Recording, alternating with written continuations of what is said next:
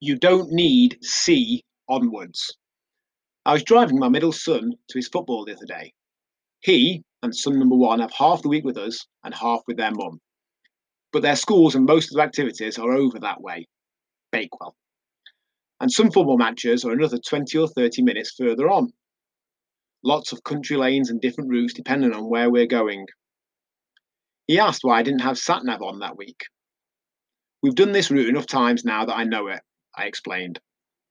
To be honest, I probably hadn't needed SatNav for a number of weeks. But it's a bit of a habit, isn't it? Especially when you have kids that regularly ask, Are we nearly there yet? Or some variation. I explained that, when I were a lad, we didn't have SatNavs, and that before a new journey, Nanny and Grandad would consult an A to Z and make notes on the route. You know, seven miles down the A22 and then take the B1708 signposted for Random Town.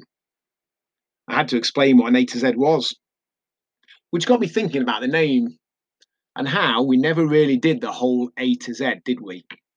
All the way from one end to the other, from as far in one direction as possible to the other end. Most of the time, it was an A to B, or maybe F at most.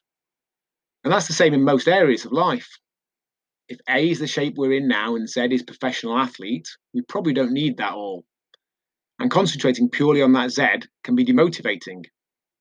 We just need to go from A to B for now. Then maybe on to C, or a fresh A onwards to a new B. A to Z can seem too much and be off putting. Wherever we are right now, let's just plan a route to the next letter. Much love, John ABC Hall.